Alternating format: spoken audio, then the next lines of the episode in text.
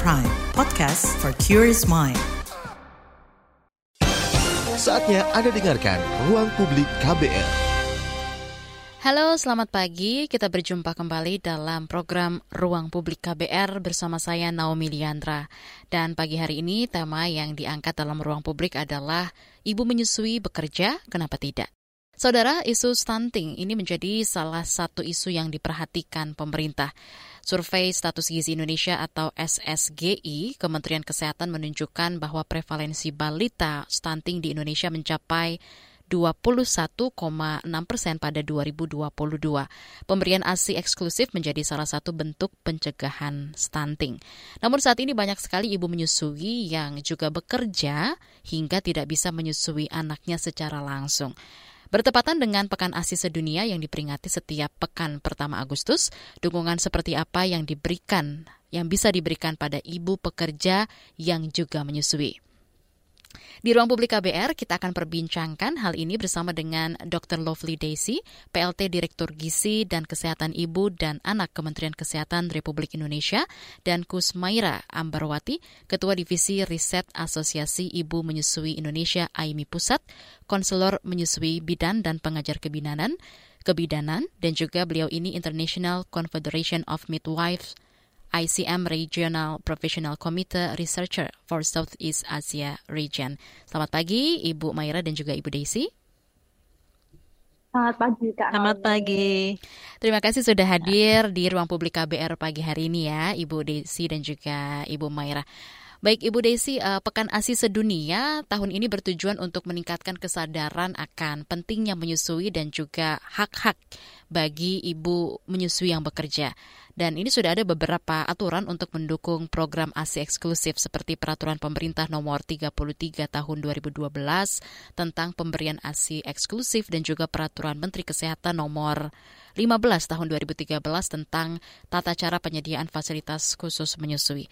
Nah, saat ini seperti apa nih uh, keefektifan aturan-aturan ini dalam pemenuhan hak bagi ibu menyusui, terutama terkait dengan uh, ketersediaan ruang laktasi di tempat kerja? Ya.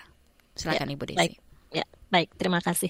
Uh, seperti tadi disampaikan, sudah ada beberapa peraturan sebenarnya yang mendukung ya pemberian ASI eksklusif. Termasuk juga tadi peraturan Menteri Kesehatan nomor 15 tahun 2013 tentang tata cara penyediaan fasilitas menyusui atau tempat memerah ASI di uh, tempat kerja. Nah, bagaimana uh, efektivitas dari peraturan-peraturan ini tadi pertanyaannya. Yeah. Nah, kalau kita lihat sekarang sebenarnya itu sudah cukup banyak ya tempat kerja dan juga tempat umum yang menyediakan ruang laktasi. Jadi ini sebenarnya sudah ada kemajuan, walaupun masih banyak juga tempat kerja yang belum. Cuman kita tetap mendorong supaya tempat kerja ini uh, semuanya bisa menyediakan ruang laktasi. Nah, selain itu sebenarnya saat ini Kementerian Kesehatan juga uh, sedang menjajaki peluang dukungan dengan APindo ya, Asosiasi hmm. Pengusaha Indonesia. Nah, ini APindo ini akan uh, menggerakkan seribu uh, pengusaha untuk mendukung upaya percepatan penurunan stunting. Nah, upaya penurunan stunting ini kan salah satunya adalah uh, menyusui ya, pemberian ASI eksklusif di enam bulan pertama. Nah, mudah-mudahan ini dengan adanya dukungan dari asosiasi pengusaha ini, ke depan uh, implementasi dari penyediaan ruang laktasi di tempat kerja ini akan menjadi lebih banyak lagi.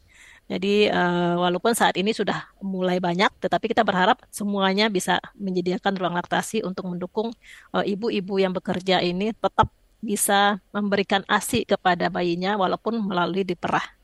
Oke, okay. baik.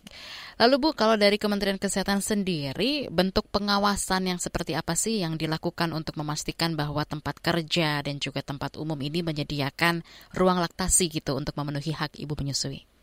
Ya, uh, berbagai hal ya kita lakukan mulai dari uh, advokasi, sosialisasi, kemudian juga uh, bimbingan teknis kepada uh, semua pemberi tempat kerja ini. Nah, untuk pekerja ini sebenarnya kita juga ada program yang namanya adalah uh, P2G, GP2SP. Jadi itu adalah gerakan pekerja perempuan sehat produktif. Nah, ini beberapa Eh, perusahaan-perusahaan yang sudah menerapkan GP2SP ini, kita akan memberikan uh, apa penghargaan Nah, salah satu kriterianya dari GP2SB ini adalah menyediakan ruang laktasi. Nah, ini yang kita harapkan uh, dengan adanya GP2SB ini bisa menggalang kesadaran akan kesehatan pekerja perempuan, kemudian juga bisa memberikan advokasi kepada dunia usaha. Salah satunya nanti kita juga mengadakan pengawasan terkait penerapan uh, GP2SP di setiap uh, tempat kerja. Nah, di samping itu sebenarnya uh, Kementerian Kesehatan itu juga sudah uh, ada ya SKB tiga menteri pada waktu 2008. Mm-hmm. Jadi uh, SKB antara Menteri Kesehatan, kemudian Menteri Pemberdayaan Perempuan Perlindungan Anak, dan juga Menteri Tenaga Kerja. Nah, ini tentang peningkatan pemberian ASI selama waktu kerja di tempat kerja. Nah, di sini di samping uh, pengawasan dari Kementerian Kesehatan sendiri juga ada dari Kementerian Pemberdayaan Perempuan dan juga uh, dari Kementerian Tenaga Kerja karena sudah ada SKB-nya. Jadi hmm. mudah-mudahan ini bisa berjalan dengan baik untuk uh, mendorong ya setiap pengusaha, pengurus tempat kerja itu uh, mematuhi uh, apa aturan yang sudah ditetapkan untuk upaya kita mendukung pemberian ASI, terutama kalau hal ini kaitannya dengan uh, memfasilitasi ya ibu-ibu yang bekerja untuk bisa uh, memerah ASI, untuk hmm. menyediakan tempat memerah ASI dan juga mungkin ada menyediakan tempat untuk anak anak-anak yang ada mungkin yang dibawa ke kantor untuk bisa menyusui secara langsung dan sebagainya. Oke, baik hmm. Ibu Desi. Lalu ke Ibu Maira. Ibu Maira, Ketua Satgas ASI Ikatan Dokter Anak Indonesia IDAI, Dr. Naomi Esternita, ini mengatakan bahwa sebanyak 45 persen perempuan di Indonesia uh, berhenti menyusui lebih dini karena kembali bekerja.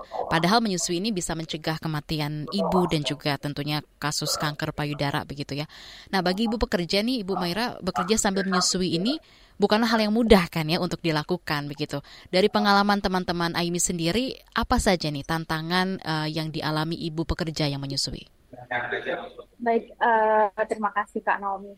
Jadi betul sekali ya uh, di apa tadi uh, Dokter Desi juga sudah menyebutkan bahwa sebenarnya uh, sudah banyak sekali peraturan dan juga uh, apa regulasi yang dibuat pemerintah untuk memberdayakan ibu juga uh, melindungi proses menyusui ini terutama uh, pada setting ibu-ibu yang bekerja. Nah, tetapi ini uh, ternyata tidak apa uh, tidak berhenti begitu saja uh, terus tidak ada pelaporan dan sebagainya bahwa proses menyusui yang mereka lakukan di tempat bekerja itu selalu berjalan mulus uh, tidak dipungkiri selama ini berjalan lebih dari 10 tahun sejak 2017 berdiri mm-hmm. itu kami uh, melakukan advokasi juga uh, terkait kebijakan ini jadi yang sering ditemui adalah uh, para ibu itu masih belum mendapatkan um, hak-hak tersebut di tempat kerja.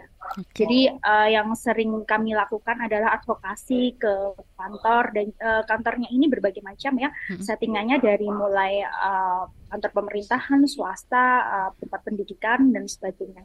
Nah beberapa uh, case yang uh, ditemui oleh AINI ini biasanya kami uh, mengadvokasi langsung ke arah HRD dan yang sudah terjadi adalah uh, kita punya program yang disebut uh, dengan AIMI School Office, di mana AIMI ini memiliki 19 uh, eh, cabang daerah ya dan uh, eh, 14 cabang di seluruh provinsi Indonesia, di mana kita bisa melakukan itu di setiap daerah yang ada.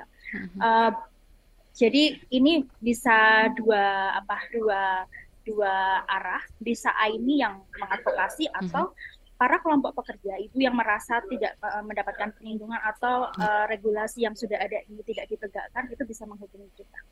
Jadi seperti itu. Oke, baik. Mungkin sebelum ke pertanyaan berikutnya bisa ditanggapi oleh Ibu Desi terlebih dahulu dengan apa yang tadi disampaikan oleh Ibu Maira. Ya, baik.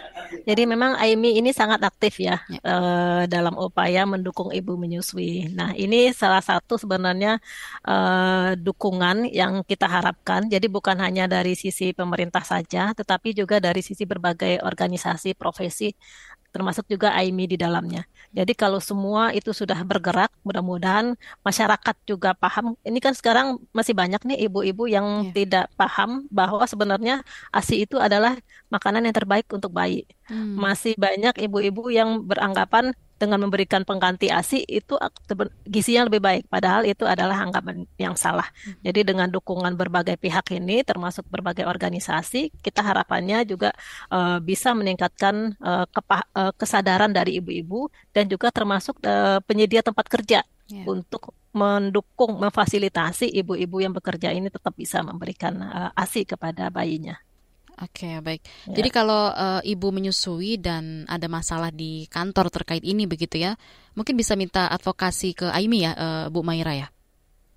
Bisa kak, ini untuk pelaporan kita bisa hmm. mengadvokasi. Uh, nanti bisa apa? Kita di terakhir bisa kasih kontak uh, call-nya ya WA WA-nya ya kak. Jadi sebenarnya yang sudah terjadi sama ini adalah model-model advokasinya adalah uh, biasanya dari HRD yang memanggil kita untuk edukasi atau kita yang uh, mengedukasi ke sana. Karena kan uh, kita sudah tahu dari data terkini ada sekitar 35,2 persen perusahaan yang memang tidak uh, belum memiliki uh, fasilitas ruang laktasi yang memadai ya di hmm. Indonesia sendiri. Itu masih tinggi ya untuk uh, 35,2 persen. Nah belum lagi yang aturan-aturan yang lain entah uh, maternity leave yang tidak berbayar, kemudian cuti, kemudian um, apa uh, waktu fleksibel untuk memerah dan sebagainya ini masih hmm. menjadi apa ya beberapa polemik di tempat terkerja dengan setting-setting tertentu. Oke. Okay. Baik, tadi sudah sempat uh, Ibu Maira sampaikan begitu ya beberapa tantangan yang dihadapi oleh teman teman-teman AIMI. Lalu bagaimana uh, cara dari teman-teman AIMI ini menghadapi tantangan itu, Bu Maira? Baik, terima kasih Kak. Ini kita nggak bisa berjalan sendiri ya. Uh, pasti uh, untuk apa namanya per, uh, proses memberikan advokasi perlindungan untuk para ibu ini kita selalu bekerja sama. Uh, ini kita erat sekali ya Bu Desi ya dengan uh, Kementerian Kesehatan selalu bekerja sama juga. Kemudian pihak-pihak uh, terkait lainnya uh, BPATP ya kemudian dinas uh, perlindungan anak dan perempuan. Ini kita belum lama juga apa diundang ya dinas di dinas provinsi itu untuk survei seluruh ruang laktasi di uh, Jakarta. Jadi uh, bentuknya seperti itu. Jadi yang pertama adalah kerjasama lintas sektoral yang perlu kita jalin uh, dengan baik. Kemudian uh, yang kedua adalah menyamakan persepsi ini ya. Jadi uh, tujuannya harus sama dulu gitu. Jadi antara lintas sektoral harus disamakan. Kemudian bagaimana kita bisa uh, memberdayakan ibu dan juga memberi knowledge power buat mereka. Jadi kalaupun mereka sudah kita advokasi, tetapi mereka ternyata knowledge tentang hal ini untuk melindungi diri mereka di tempat kerjanya juga nggak maksimal, biasanya itu juga tidak terselesaikan dengan baik, kak. Jadi hmm. kadang-kadang mereka nggak uh, belum tahu bahwa apa yang harus mereka terima, misalnya ternyata cutinya bisa berbayar, ternyata cutinya bisa bentuknya seperti ini, bisa diminta di akhir atau misalnya uh, itu bisa balik lagi uh, bagaimana mereka konsolidasi dengan perusahaan gitu sih. Okay. Jadi ini yang harus kita apa namanya kita berdayakan, kita bekali si para ibu untuk bisa tahu hak-hak mereka. Oke, okay, baik. Nah, kita juga nanti ingin tahu seperti apa sih uh, respon mungkin dari kantor-kantor dalam program AIMI Cost to Office itu. Dan mungkin ada tipe kantor yang mudah didekati atau ada juga yang sulit untuk dimasuki belum juga lagi dengan pabrik begitu ya. Kita juga akan nanti tanyakan lebih lanjut kepada dengan kedua narasumber kita, ada Ibu uh, Mayra dan juga Ibu Desi. Tentunya tetaplah bersama kami Ruang Publik akan segera kembali. Masih Anda dengarkan Ruang Publik KBR. Commercial break. Commercial break. Nonton TV ah, kali-kali aja ada berita bagus. Iya apaan sih? Acaranya gosip, sinetron, itu terus. Matiin aja ah, bosen. Hah, mending baca koran. Coba deh kali ada berita seru ya. Pemilihan presiden tahun 2019. Dih, berita tahun kapan ini? Kirain koran baru. Eh, uh, basi. Perhatian, perhatian. Selain bisa didengarkan di kbrprime.id, kabar baru juga bisa Anda dengarkan setiap jam, Senin sampai Jumat, mulai pukul 7 pagi hingga pukul 8 malam. Di radio jaringan KBR seluruh Indonesia, dari Aceh hingga Papua. Aduh, hari ini gue bakal capek banget deh. Masuk pagi buta, full sampai sore, ditambah harus kerja kelompok. Pusing banget. Lama-lama nih ya, kalau kata orang-orang sekarang tuh, mental health gue terganggu. Masih pagi woi, udah ngomel-ngomel aja. Nih, biar lo nggak overthinking apalagi jadi self-diagnose, coba deh lo dengerin podcast Disco. Apa? Ke Disco? Disko, diskusi psikologi. Itu podcast woi, podcast. Menghadapi kenyataan dunia emang gak mudah. Tapi jangan sampai kesehatan mentalmu terganggu apalagi sampai self-diagnose. Cus dengerin Disko, diskusi psikologi, persembahan Into the Light Indonesia dan KBR. Disko membahas beragam topik seputar kesehatan mental langsung dari pakarnya. Disko, diskusi psikologi, hapus stigma, peduli sesama, sayangi jiwa. Simak di kbrprime.id dan platform mendengarkan podcast lainnya. KBR Prime, podcast for curious mind. Masih Anda dengarkan Ruang Publik KBR. Kembali lagi di ruang publik KBR dengan tema kita yaitu Ibu menyusui bekerja, kenapa tidak? Bersama dengan kedua narasumber kita dari Kementerian Kesehatan Republik Indonesia ada Ibu Daisy dan juga dari AIMI ada Ibu Maira. Nah, e, Ibu Maira dan juga Ibu Daisy, sejauh ini kan seperti yang tadi sebelum break gitu ya, respon kantor-kantor dalam program AIMI Goes to Office itu seperti apa Bu? Dan mungkin uh, bisa diceritakan tipe kantor yang mudah didekati atau ada juga yang sulit untuk didatangi atau dimasuki begitu ya. Bagaimana juga dengan pabrik begitu. Mungkin bisa ditanggapi terlebih dahulu oleh Ibu Maira dari AIMI, silakan. Baik, terima kasih Kak Naomi. Jadi uh, yang sudah dilakukan AIMI seperti sebelum-sebelumnya uh, itu sebenarnya kalau case untuk yang sangat sulit itu sebenarnya jauh ini kayaknya belum ya Kak. Karena mm -hmm. uh, kalau yang sudah-sudah kita justru di hire atau sama kelompok ibu di uh, mana di uh, perusahaan tersebut artinya mereka sudah teredukasi ya. Nah atau kita yang uh, apa pursue ke sana apa namanya menawarkan diri kira-kira mana uh, yang ada case atau misalnya rawan bahkan kita sempat nulis untuk hal-hal uh, advokasi tertentu gitu ya. Kita tulis. Oke, bisa diulang mungkin Ibu Maira silakan. Uh, terdengar ya kak? Iya, sekarang lebih terdengar silakan. Okay.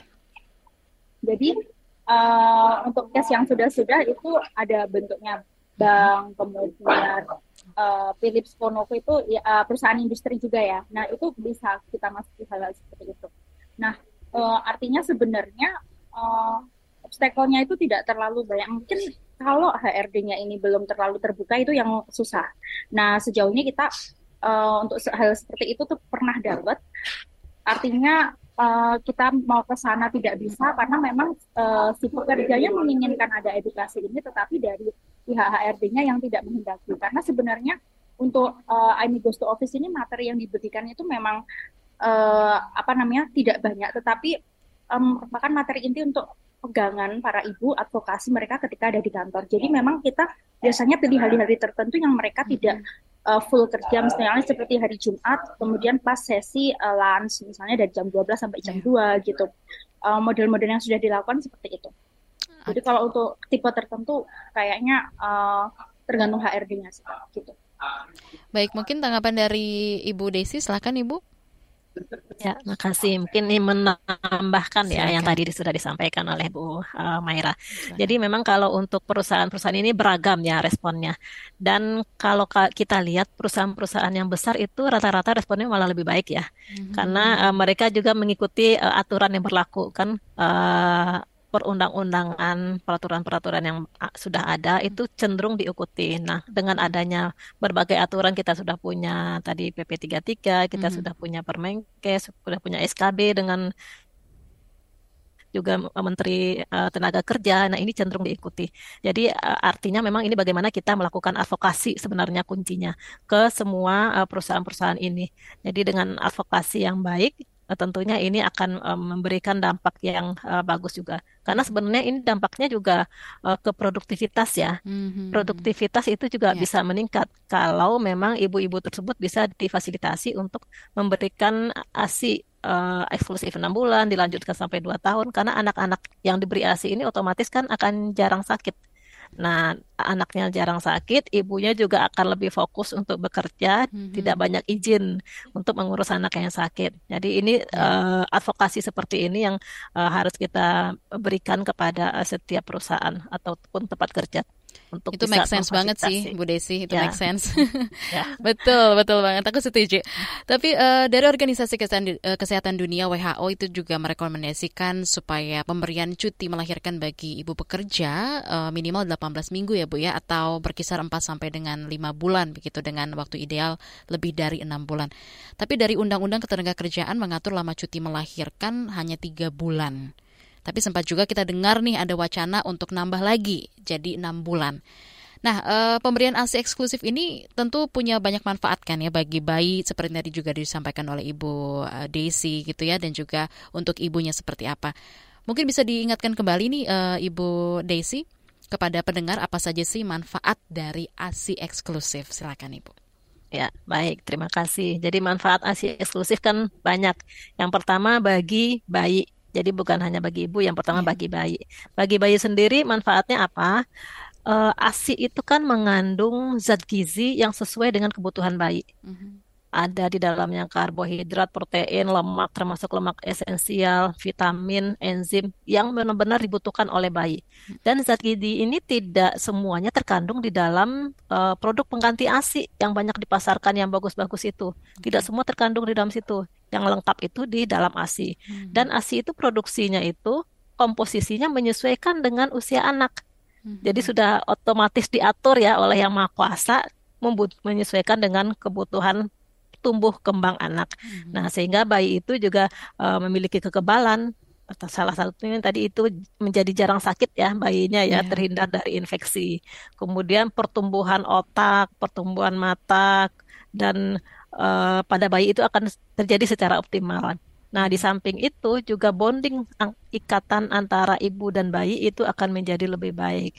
Nah, untuk ibu sendiri juga banyak eh, manfaatnya. Salah satunya tadi ya, Ya. anaknya jadi jarang sakit, ibunya juga otomatis tidak terlalu repot biaya pengeluaran eh, untuk membeli pengganti produk pengganti ASI juga tidak ada. Ibu juga menjadi eh, kurang stresnya karena hormon ada hormon yang dikeluarkan pada saat menyusui. Jadi stresnya eh, berkurang. Kemudian juga untuk risiko terkena berbagai eh, kanker juga berkurang, terutama kanker eh, payudara dan kanker ovarium. Dan satu lagi itu kalau menyusui secara eksklusif selama enam bulan itu sekaligus sebagai eh, KB alamiah.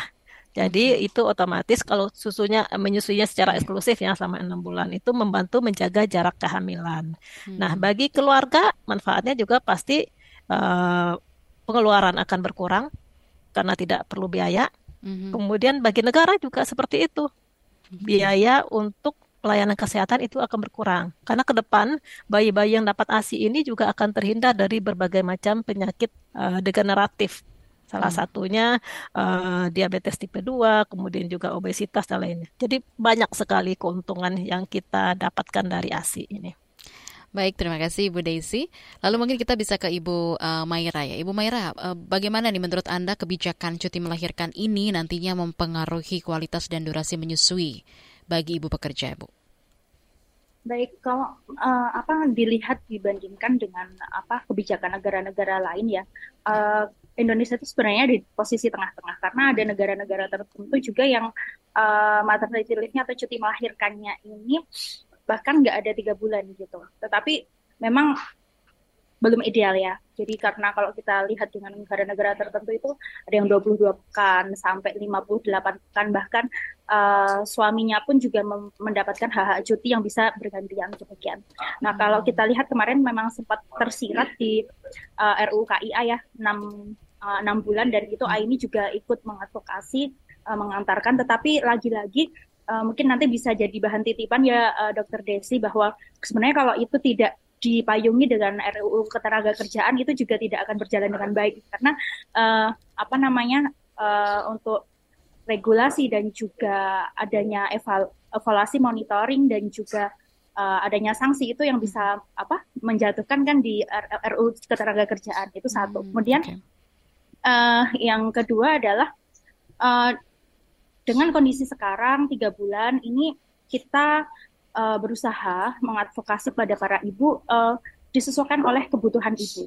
Bagaimana kita bisa memberdayakan ibu untuk memaksimalkan waktu ini uh, untuk tetap bisa uh, terpenuhi enam bulan minimal enam bulan ASI eksklusif bahkan hmm. nanti yang sesuai regulasi uh, WHO adalah menyusui sampai dua tahun. Demikian ya. Jadi yang pertama yang uh, kami advokasikan adalah edukasi ibu uh, sesuaikan sama kebutuhan apakah mau cuti diambil di awal atau di akhir. Nah, kadang-kadang ini uh, regulasi ini akan balik lagi dengan uh, eh, HRD di setiap tempat kerja. Nah, ini yang perlu didiskusikan sejak awal. Pun saat uh, mereka apa namanya ada kontrak kerja ini bisa sekali di apa dibaca baik-baik kontrak kerjanya dan diadvokasi sejak saat itu itu yang pertama. Kemudian yang kedua uh, sejak sebelum bers uh, melahirkan bahkan uh, pra kehamilan ini ibu-ibu mari berdayakan diri untuk bisa tahu bagaimana cara memanajemen uh, menyusui terutama ketika nanti bekerja. Yang ada adalah Indonesia ini uh, kan untuk saringan apa namanya sosial media yeah. itu udah bebas sekali ya kak.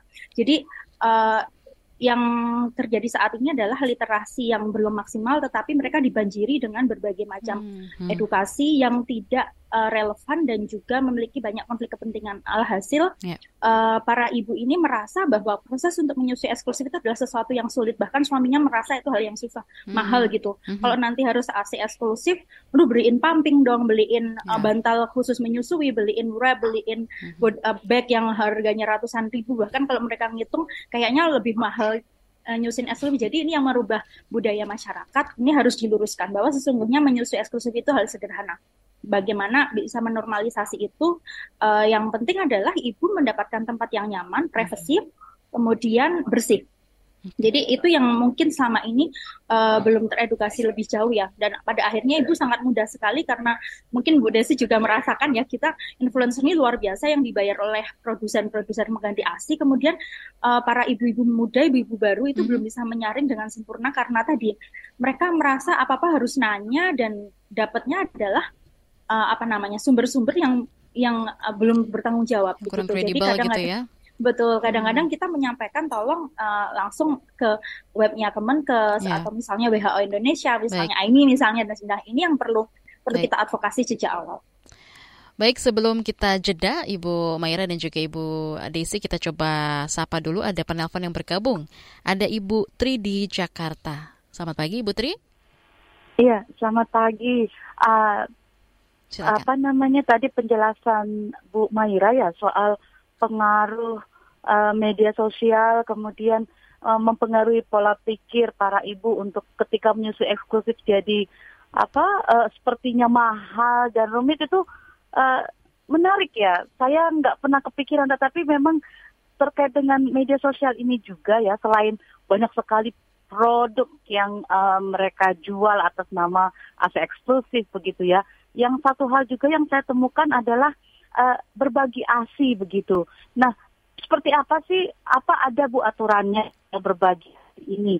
Uh, uh, baik dari yang memberikan ataupun pihak menerima atau pihak yang menjadi perantara Bu apakah ada aturan khususnya untuk ini karena saya temukan beberapa di media sosial ini ada penawaran-penawaran untuk ASI begitu itu saja, terima kasih. Baik, terima kasih Ibu Tri di Jakarta atas pertanyaannya. Mungkin nanti bisa ditanggapi oleh kedua narasumber kita dari Ibu Desi dan juga Ibu Maira setelah pesan-pesan berikut ini. Untuk Anda pendengar, tetaplah bersama kami di Ruang Publik KBR. Masih Anda dengarkan Ruang Publik KBR. Yuk follow sosial media KBR Twitter at Berita KBR, Instagram at kbr.id, Youtube Berita KBR. Masih Anda dengarkan Ruang Publik KBR. Terima kasih Anda masih menyimak Ruang Publik KBR bersama saya Naomi Liandra dan juga kedua narasumber kita dari Kementerian Kesehatan Republik Indonesia ada Ibu Desi dan juga dari AIMI ada Ibu Maira. Kita masih membahas mengenai ibu menyusui bekerja kenapa tidak? Tadi sudah ada penelpon yang masuk ya, Ibu Desi dan juga Ibu Maira yang uh, bergabung di 0800 2457 893 di Jakarta ada Ibu Tri mengenai uh, berbagai asi yang ada di medsos, berbagi asi yang ada di medsos, apakah ada aturannya soal berbagi asi ini? Bisa ditanggapi terlebih dahulu oleh Ibu Desi, silakan. Ya, makasih. Uh, saya menanggapi terkait berbagi ASI ya. ya. Jadi sebenarnya itu kan donor ASI kalau kita istilahnya. Mm -hmm. Nah, donor ASI ini harus ada aturan yang ketat Jadi harus ada syarat ibu yang bisa mendonorkan asinya. Karena kalau uh, diberikan ASI tanpa tahu siapa yang uh, sumber ASInya itu akan berdampak pada bayinya, baik saat ini maupun ke kehidupannya di masa yang akan datang. Nah, untuk saat ini mungkin saja ibu-ibu ini belum tentu sehat ya. Hmm. Kan ASI berbagai macam penyakit itu ada yang di masuk ke dalam ASI, bisa ditularkan melalui ASI. Nah, ini juga perlu kita uh, saring ibu-ibu yang akan menjadi donor ASI ini harus sehat. Jadi yang pertama harus jelas dulu ibunya siapa, anak yang diberikan siapa, itu identitasnya harus jelas. Hmm. Ibunya harus sehat. Kemudian ini kalau yang muslim itu kan ada istilahnya saudara sepersusuan. Nanti kan hmm. dampaknya ke depan itu kan tidak boleh menikah antara saudara sepersusuan. Jadi ada aturan yang sangat ketat yang harus diikuti untuk uh, donor ASI ini. Nah, sekarang ini masih kita uh, garap nih peraturan untuk donor ASI karena sudah mulai ada ya donor ASI tetapi peraturannya itu kan belum ada. Nah, ini harus kita garap secepatnya hmm. untuk uh, donor ASI ini supaya terlindungi nih anak-anak kita terlindungi. Jadi iklan donor ASI di yeah. media sosial yang menjual apalagi menjual itu nggak boleh karena kan hmm. ASI itu tidak diperjualbelikan. Yeah. Itu tidak seharusnya tidak boleh. Jadi jangan sampai uh, menyalahi ya tujuannya baik memberikan ASI tetapi caranya tidak baik itu belum tentu memberikan hasil yang baik. Jadi ini harus benar-benar dikontrol untuk uh, berbagi ASI ini. Nah, kemudian tadi juga di media sosial banyak uh, akhirnya menyusui itu jadi mahal. Nah, hmm. sebenarnya ini kan sama aja seperti mengikuti mode yang lain kan. Jadi itu salah satu cara dari produsen uh, untuk meningkatkan penjualan. Jadi di apa diiklankanlah tas yang bagus-bagus yang akhirnya mahal-mahal padahal tadi sudah disampaikan oleh Bu Maira menyusui itu sederhana harusnya tidak harus yang hmm. ada tas yang mahal harus ada uh, pumpingnya itu pompanya hmm. harus dibeli. Bisa pakai tangan juga. Ini Bu Maira kan konselor ASI nih pasti tahu bisa menyusui itu uh, memerah ASI itu bisa juga pakai tangan nggak harus pakai pompa yang mahal-mahal. Oke. okay. ya, mungkin itu. Baik mungkin ada tambahan dari Ibu Maira. Silakan Ibu Maira. Baik, uh, terkait tentang uh, donor ASI ya, ini menjadi isu yang sangat apa namanya hangat, terutama saat pandemi kemarin ya, terutama pada ibu-ibu yang kehilangan bayi atau hmm. uh, apa ibu melahirkan kemudian meninggal. Nah, um, ini sering sekali dihubungi untuk kak uh, kita mau menyalurkan donor ASI atau ada ASI yang bisa didonorkan atau tidak. Nah ini kita dengan tegas uh, menyatakan bahwa uh, ini tidak memfasilitasi hal ini. Jadi kenapa demikian uh, kita masih strict ya seperti diungkapkan Bu Desis karena Indonesia belum punya regulasi yang jelas terkait donor ASI. Yang kedua hmm. adalah untuk uh, persyaratan uh, adanya donor ASI itu butuh yang disebut dengan bank ASI di mana Indonesia belum ada sama sekali masih ada hanya uh, perusahaan proto uh, apa namanya prototipe atau ini ya uh, yang baru mulai ya mereka baru memulai untuk um, membangun ada beberapa NGO itu nah tetapi uh, untuk syarat uh, tadi ya proses uh, donasinya itu masih hmm. sangat minimal. Jadi mereka juga ada uh, screeningnya, hmm. kemudian uh, bagaimana yang harus uh, apa pendonornya seperti apa, siapa yang menerima itu mereka sangat pilih-pilih dan itu yang sebenarnya mulai dijadikan sebagai pathway untuk memulai adanya bank ASI. Uh, jadi kayak apa namanya uh, rintisan ya seperti baru seperti itu kak. Jadi yang perlu kita tegaskan kepada para ibu adalah ketika uh, memang memerlukan ASI atau memang tidak bisa memproduksi ASI dan membunuh, uh, membutuhkan donor ASI, maka yang harus uh, diterapkan pertama kali adalah cari orang terdekat dulu, terutama keluarga yang masih menyusui. Yang kedua, baru ketika itu tidak uh, bisa terpenuhi, bisa uh, melalui apa namanya tadi ya organisasi-organisasi tertentu yang memang uh, saat ini masih ada seperti itu. Nah makanya tadi kalau misalnya di sosial media ada seperti itu, itu memang harus hati-hati karena memang uh, dari Kemenkes pun tidak provide itu. Oke, baik. Terima kasih Ibu Maira tambahan penjelasannya juga. Kita sebelum berlanjut, sudah ada yang bergabung kembali dari Denpasar, Bali, ada Pak Febri. Selamat pagi Pak Febri. Selamat pagi Bu, selamat pagi Bu narasumber. Iya, silakan uh, Pak Febri.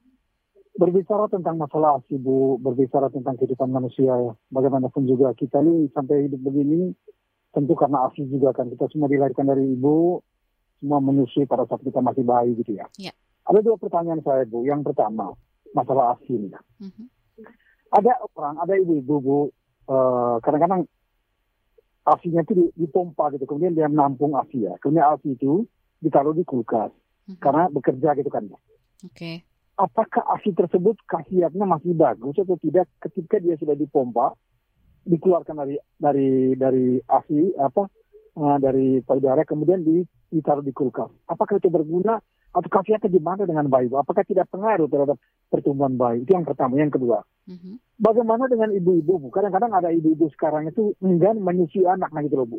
Ketika melahirkan anak, tapi dia tidak mengasih asi gitu loh bu. Ada, ada bu, ada beberapa ibu-ibu takutnya asi, takutnya susunya, mohon maaf ya, takut payudaranya kendor, takut payudaranya gimana. Mm-hmm. Diberilah susu formula bu memberikan kepala anaknya kira-kira pengaruh gimana pengaruh kepada pertumbuhan bayi kalau situasi seperti ini gitu loh Bu.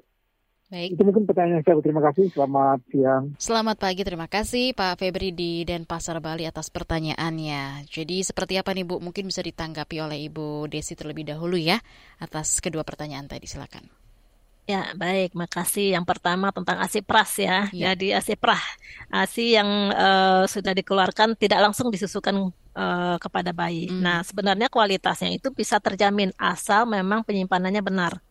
Jadi pada saat memerahnya di wadah yang uh, steril, yang uh, bersih ya, di, di lokasi pemerahan juga uh, bersih. Kemudian cara penyimpanan benar. Kalau ASI itu tidak dimasukkan ke dalam kulkas, itu ada waktu maksimal baru boleh diberikan kepada bayi. Nah, 4 jam itu adalah waktu yang uh, masih bisa lah, ASINya masih bagus. Uh, khasiatnya masih sama, masih bagus ya, masih sama. Nah, kalau masuk ke dalam kulkas itu ada waktunya juga, apakah itu di, di bagian bawah kulkas atau di bagian freezer. Nah, freezer ini juga beda-beda nih. Apakah kulkasnya itu satu pintu atau dua pintu khusus freezer aja. Nah, ini akan lebih lama disimpan di uh, freezer seperti ini. Tapi khasiatnya akan sama asal memang cara penyimpanannya benar. Kemudian pada saat mau diberikan kepada bayi itu caranya juga benar. Nah, ASI yang hmm. beku itu kan nggak bisa langsung diberikan kepada bayi. Cara yeah. mencairkannya nggak boleh dipanaskan. Hmm. Jadi dari freezer taruh dulu ke, ke bagian kulkas yang pendingin sampai dia uh, cair. Baru kemudian sebelum diberikan kepada bayi dihangatkan dengan uh, air hangat, bisa direndam di air hangat. Jadi tidak dipanaskan supaya tidak rusak zat-zat gizinya. Jadi seperti itu. Jadi ada waktu-waktunya sebenarnya berapa lama. Kalau di freezer yang satu pintu hmm. yang apa dua pintu yang khusus untuk uh, freezer saja itu bisa sampai enam bulan. Tahannya lama sebenarnya kalau memang penyimpanannya benar. Nah, kemudian ibu yang enggan menyusui. Nah, ini sebenarnya uh, kurang info saja sebenarnya ibu-ibu okay. ini. Jadi uh, ini harus kita berikan konseling sebenarnya dan konseling ini sejak mulai dari kehamilan. Yeah. Jadi nggak bisa dia udah melahirkan baru diberikan konseling itu nggak masuk biasanya. Okay. Jadi harus dari awal pemeriksaan kehamilan. Kehamilannya kan lama tuh yeah. 9 bulan. Nah, dari pemeriksaan kehamilan ke berkali-kali. Nah, ini informasinya harus diberikan sejak dari awal konselingnya. Oke, baik. Mungkin ada ya. tambahan dari konselor penyusui ini ada pengalaman uh, dengan ibu-ibu muda yang baru saja uh, memiliki buah hati begitu dari Ibu Maira ada ceritanya seperti apa Bu? Tambahan juga dari yang dijawab baik, oleh baik. Ibu Desi silakan. Baik, saya akan memberikan tambahan pada keduanya ya. Jadi silakan. kalau yang tadi apa uh, yang sempurna banget apa namanya uh, untuk ASI perah itu betul uh, terutama kalau untuk evidence base yang sudah ada kalau dia yang uh, untuk yang di freeze sampai empat bulan itu yang berkurang hanyalah vitamin C-nya uh, dan itu sangat sangat sedikit lagi-lagi uh, adalah mereka hanya berkurang nutrisinya kalau yeah. proses uh, apa namanya terjadi perubahan proses pemanasan dan pendinginan yang secara cepat. Makanya tadi uh, Dokter Desi sudah sudah cerita yang nggak boleh itu perubahannya sangat cepatnya itu yang akan merusak. Yang ya. kedua yeah. adalah um, secara evidence tidak ada yang disebut ASI uh, basi ya. Jadi hmm. bisa di apa dicobakan ke bayinya dulu dan yang kedua adalah nutrisinya itu tetap optimal. Jadi uh, bayi yang mengkonsumsi ASI perah ya uh, tetap sesuai apa namanya berat badannya memang uh, tetap bisa uh, tetap baik gitu ya. Jadi tidak hmm. akan mempengaruhi pertumbuhannya yang signifikan.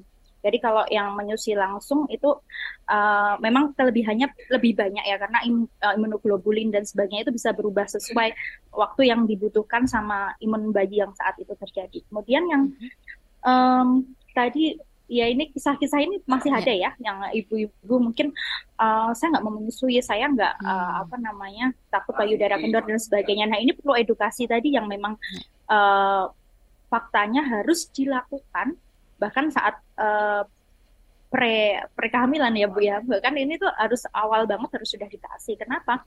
Uh, edukasi ini perlu diberikan bahwa kalau ketika ibu-ibu mau payudaranya tuh tetap cantik jangan hamil. Karena proses yang merubah bentuk payudara itu bukan proses menyusui tetapi adalah proses kehamilan. Karena tadi ada perubahan hormon saat hamilnya itu yang merubah uh, bentuk dan juga uh, warna payudara. Di mana setelah itu nggak bisa balik lagi seperti semula hmm. tapi kalau pas disusui ya nggak tetap seperti itu gitu. Jadi yang uh, merubah bentuk itu adalah proses kehamilan bukan proses hmm. menyusui. Nah, justru ini harus diedukasi bahwa proses menyusui itu justru akan mengurangi resiko adanya kanker yeah. Ya. uh, mamai ya, uh, CA payudara, kemudian dan uh, CA CA kelenjar getah, getah bening lainnya, plus ibunya uh, apa mental health-nya lebih bagus karena menjadi stress release ya. Jadi hmm. uh, kualitas kesehatannya juga akan lebih baik ketika ini sadar tentang hal ini. Umumnya mereka nggak pede ya. Atau hmm. misalnya karena kan awal-awal proses persalinan dua tiga hari itu memang produksi ASI belum banyak. Nah ini gimana kalau nggak dapat dukungan yang baik uh, produk-produk pengganti ASI yang di, uh, ini bisa masuk dengan mudah. Oleh karena itu ini udah jadi harus menjadi tameng ya di ya. sejak awal. Baik. Itu harus uh, diedukasi dengan sangat uh, adekuat. Gitu. Baik, uh, terima kasih penjelasannya Ibu Maira dan juga Ibu Desi. Nanti kita kembali lanjutkan untuk Anda pendengar yang juga sudah memberikan pertanyaan. Nanti kita akan kembali di ruang publik dan kita akan bacakan dan ditanggapi oleh kedua narasumber kita di ruang publik KBR. Masih Anda dengarkan ruang publik KBR. Commercial break. Commercial break. Eh lu, gue perhatiin kayaknya lu ada yang beda deh. Apanya ya? Iya nih, gue kan baru potong rambut. Makin cantik kan? Ih, GR. Bukan rambutnya yang beda, tapi pembawaan lu. Akhir-akhir ini kayaknya makin semangat dan ceria. Jelas dong. Gimana nggak semangat kalau setiap pagi dapat asupan vitamin BP? Hah? Vitamin BP? Apaan tuh? Itu loh, BP, buletin pagi. Bisa aja Lulu, bener banget. Buletin pagi asupan paling pas di pagi hari. Dapatkan berita-berita terhangat di pagi hari setiap Senin sampai Jumat pukul 6 pagi hanya di radio jaringan KBR di seluruh Indonesia. Masih Anda dengarkan Ruang Publik KBR. Ya, kita sudah tiba di siaran akhir ruang publik KBR pagi hari ini dan tentunya untuk Anda yang tidak sempat mendengarkan siaran ruang publik dengan tema Ibu menyusui bekerja, kenapa tidak? Silakan Anda bisa dengarkan kembali di kbrprime.id, kemudian pilih ruang publik. Atau Anda juga bisa tonton kembali siaran ulang di channel YouTube Berita KBR. Baik, kita masih berbincang bersama dengan kedua narasumber kita. Ada Ibu Desi dari Kementerian Kesehatan Republik Indonesia dan juga dari AIMI ada Ibu Maira. Tadi sudah ada beberapa pertanyaan yang masuk juga nih. Uh, kita akan bacakan satu persatu. Yang pertama dari WhatsApp. Uh, Bapak Rama di Banjarbaru mendengarkan melalui Nusantara FM Banjarmasin. Halo, selamat pagi Pak Rama. Saya rasa harus ada aturan yang membolehkan ibu bekerja untuk melakukan kegiatan menyusui. Baik, kita lanjut ke YouTube dari Ibu Fitri. Seperti apa kriteria ruang laktasi yang standar? Apa ada sanksi bagi kantor yang tidak menyediakan ruang laktasi? Baik, bisa ditanggapi oleh Ibu Desi, silakan. Ya, baik. Yang pertama tadi aturan untuk uh, membolehkan ibu ya? bekerja membolehkan ibu bekerja. Nah, ya. sebenarnya sudah ada nih aturannya sudah ada Pak. Cuman kita bagaimana menerapkan aturan ini. Yang pertama tentu aturan ini harus kita sosialisasikan dulu hmm. ke semua tempat kerja sebelum kita menerapkan uh, lebih lanjut ya terkait sanksi dan sebagainya. Jadi itu yang pertama akan kita lakukan dan itu sebenarnya sudah sudah dilakukan. Nah, AIMI ini sangat uh, komitmen untuk um, melakukan sosialisasi terkait dengan hal itu. Kemudian sudah sosialisasi, kita advokasi mm-hmm. untuk mereka bisa menerapkan sesuai dengan yang ada di dalam peraturan. Jadi pertanyaannya sebenarnya aturannya sudah ada, tinggal bagaimana kita menerapkan aturan tersebut. Nah, kemudian kriteria untuk ruang laktasi itu juga sudah ada di Permenkes uh, 15 tahun 2013. Jadi di situ disebutkan ru ukuran ruangannya, kemudian harus tersedia wastafel, harus tersedia apa kalau uh, ada kulkas, iya. kemudian yeah. juga harus aman, uh, nyaman untuk ibunya, itu sudah ada sebenarnya untuk uh, kriteria. Nah, sekarang pertanyaan terakhir nih sanksi, hmm. sanksi. Nah, kalau untuk sanksi itu kita adanya di uh, PP uh, apa 33 ya tentang uh, masih tentang apa pemasaran produk pengganti ASI. Nah, sementara sanksi untuk uh, perusahaan ataupun tempat kerja yang belum menerapkan ini ini belum ada. Nah, mungkin nanti ini perlu kita uh, kita masih dalam tahap untuk sosialisasi, advokasi untuk setiap tempat kerja itu menyediakan ruang untuk relaksasi untuk mendukung ibu-ibu bisa uh, menyusui. Jadi mungkin mudah-mudahan ke depan ya bisa ini karena kan memang tempat kerja itu masih beragam nih, kemampuannya yeah. juga masih uh, beragam. Kita tetap harus mensosialisasikan dan juga menadvokasi. Baik, Ibu Desi mudah-mudahan bisa menjawab pertanyaan dari Bu Fitri dan juga Pak Rama ya. Berikutnya dari WhatsApp uh, sudah ada yang bergabung juga dari Lampung, Ibu Bella. Kakak sepupu saya saat ini sedang menyusui, tapi dia juga memutuskan untuk tetap bekerja. Saya ingin menyampaikan dukungan untuk semua ibu bekerja yang masih ingin memberikan ASI untuk anaknya. Semangat. Dari Surabaya ada Pak Reynald kalau istri memutuskan untuk menyusui dan bekerja, apa yang bisa dilakukan suami dan keluarga untuk membantu? Mohon ditanggapi dari Ibu Maira, silakan. Baik, uh, terima kasih Kak Naomi. Uh, mungkin sebelum uh, menjawab yang apa WhatsApp uh, baru saja, uh, mohon maaf saya boleh sedikit menambahkan tadi uh, tentang sanksi. Silakan. Tentang sanksi ini ternyata di UU nomor 13 tahun 2003 uh, tentang ketenaga kerjaan di pasal 83 itu sudah ada ya perempuan bekerja ini harus dilindungi. Jadi sanksinya ini ada dua macam ya di pasal 200 itu ada uh, penjara maksimal satu tahun untuk uh, yang menghalangi dan juga denda hmm. maksimal 100 juta. Serta di pasal 201 uh, Undang-Undang Kesehatan uh, tempat pekerja atau uh, ini bisa dicabut izin usahanya. Dan uh, lagi jadi ibu-ibu uh, masih bisa mengadvokasi sampai jauh ya. Semoga nanti ini ibu, uh, yang terjadi biasanya ibu-ibunya nggak berani speak up sih. Hmm. Uh, biasanya udah sampai ini kita udah advokasi uh, maju biasanya ada yang mundur teratur dan sebagainya. Kemudian uh, untuk uh, pertanyaan yang tadi ya, apa yang bisa dilakukan oleh ayah uh, suami ya, mm-hmm. uh, ketika ibu memutuskan untuk tetap bekerja dan juga menyusui, Wah, bagus banget nih bapaknya perhatian. Saya senang banget kalau dengar kayak gini ya, karena memang support system yeah. utama ibu untuk keberhasilan menyusui itu adalah keluarga circle utama, terutama uh, suami atau pendamping. Apa yang bisa dilakukan? Yang pertama adalah Pak, jangan bikin suaminya stres eh istrinya, istrinya stres. Jadi ya. uh, benar. Jadi apa yang bisa diupayakan dibantu.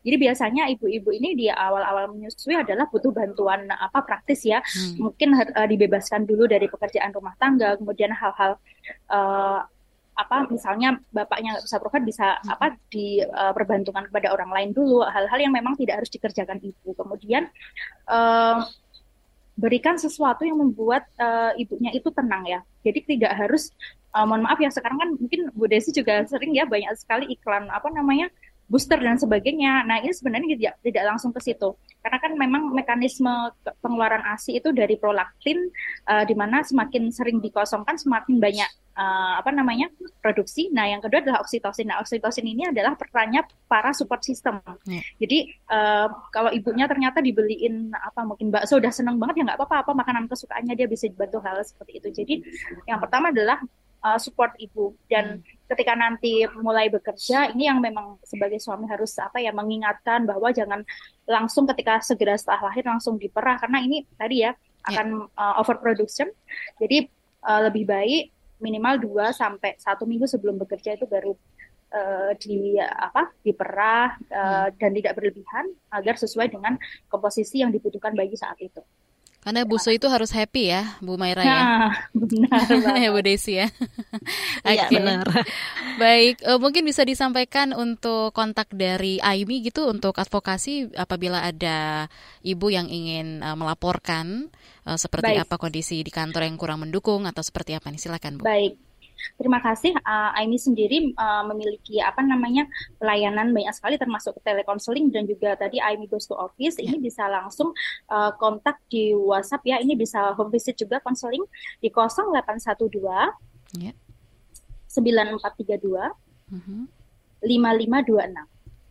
Nah, kemudian kita juga punya platform yaitu lapor kode di mana ini bisa digunakan untuk para ibu yang ingin mengadvokasi uh, di lingkungan sekitar ter termasuk dirinya sendiri tentang pelanggaran-pelanggaran uh, kode pemasaran produk-produk uh, pengganti ASI termasuk dot empeng itu bisa langsung chatbot di 081 mm -hmm.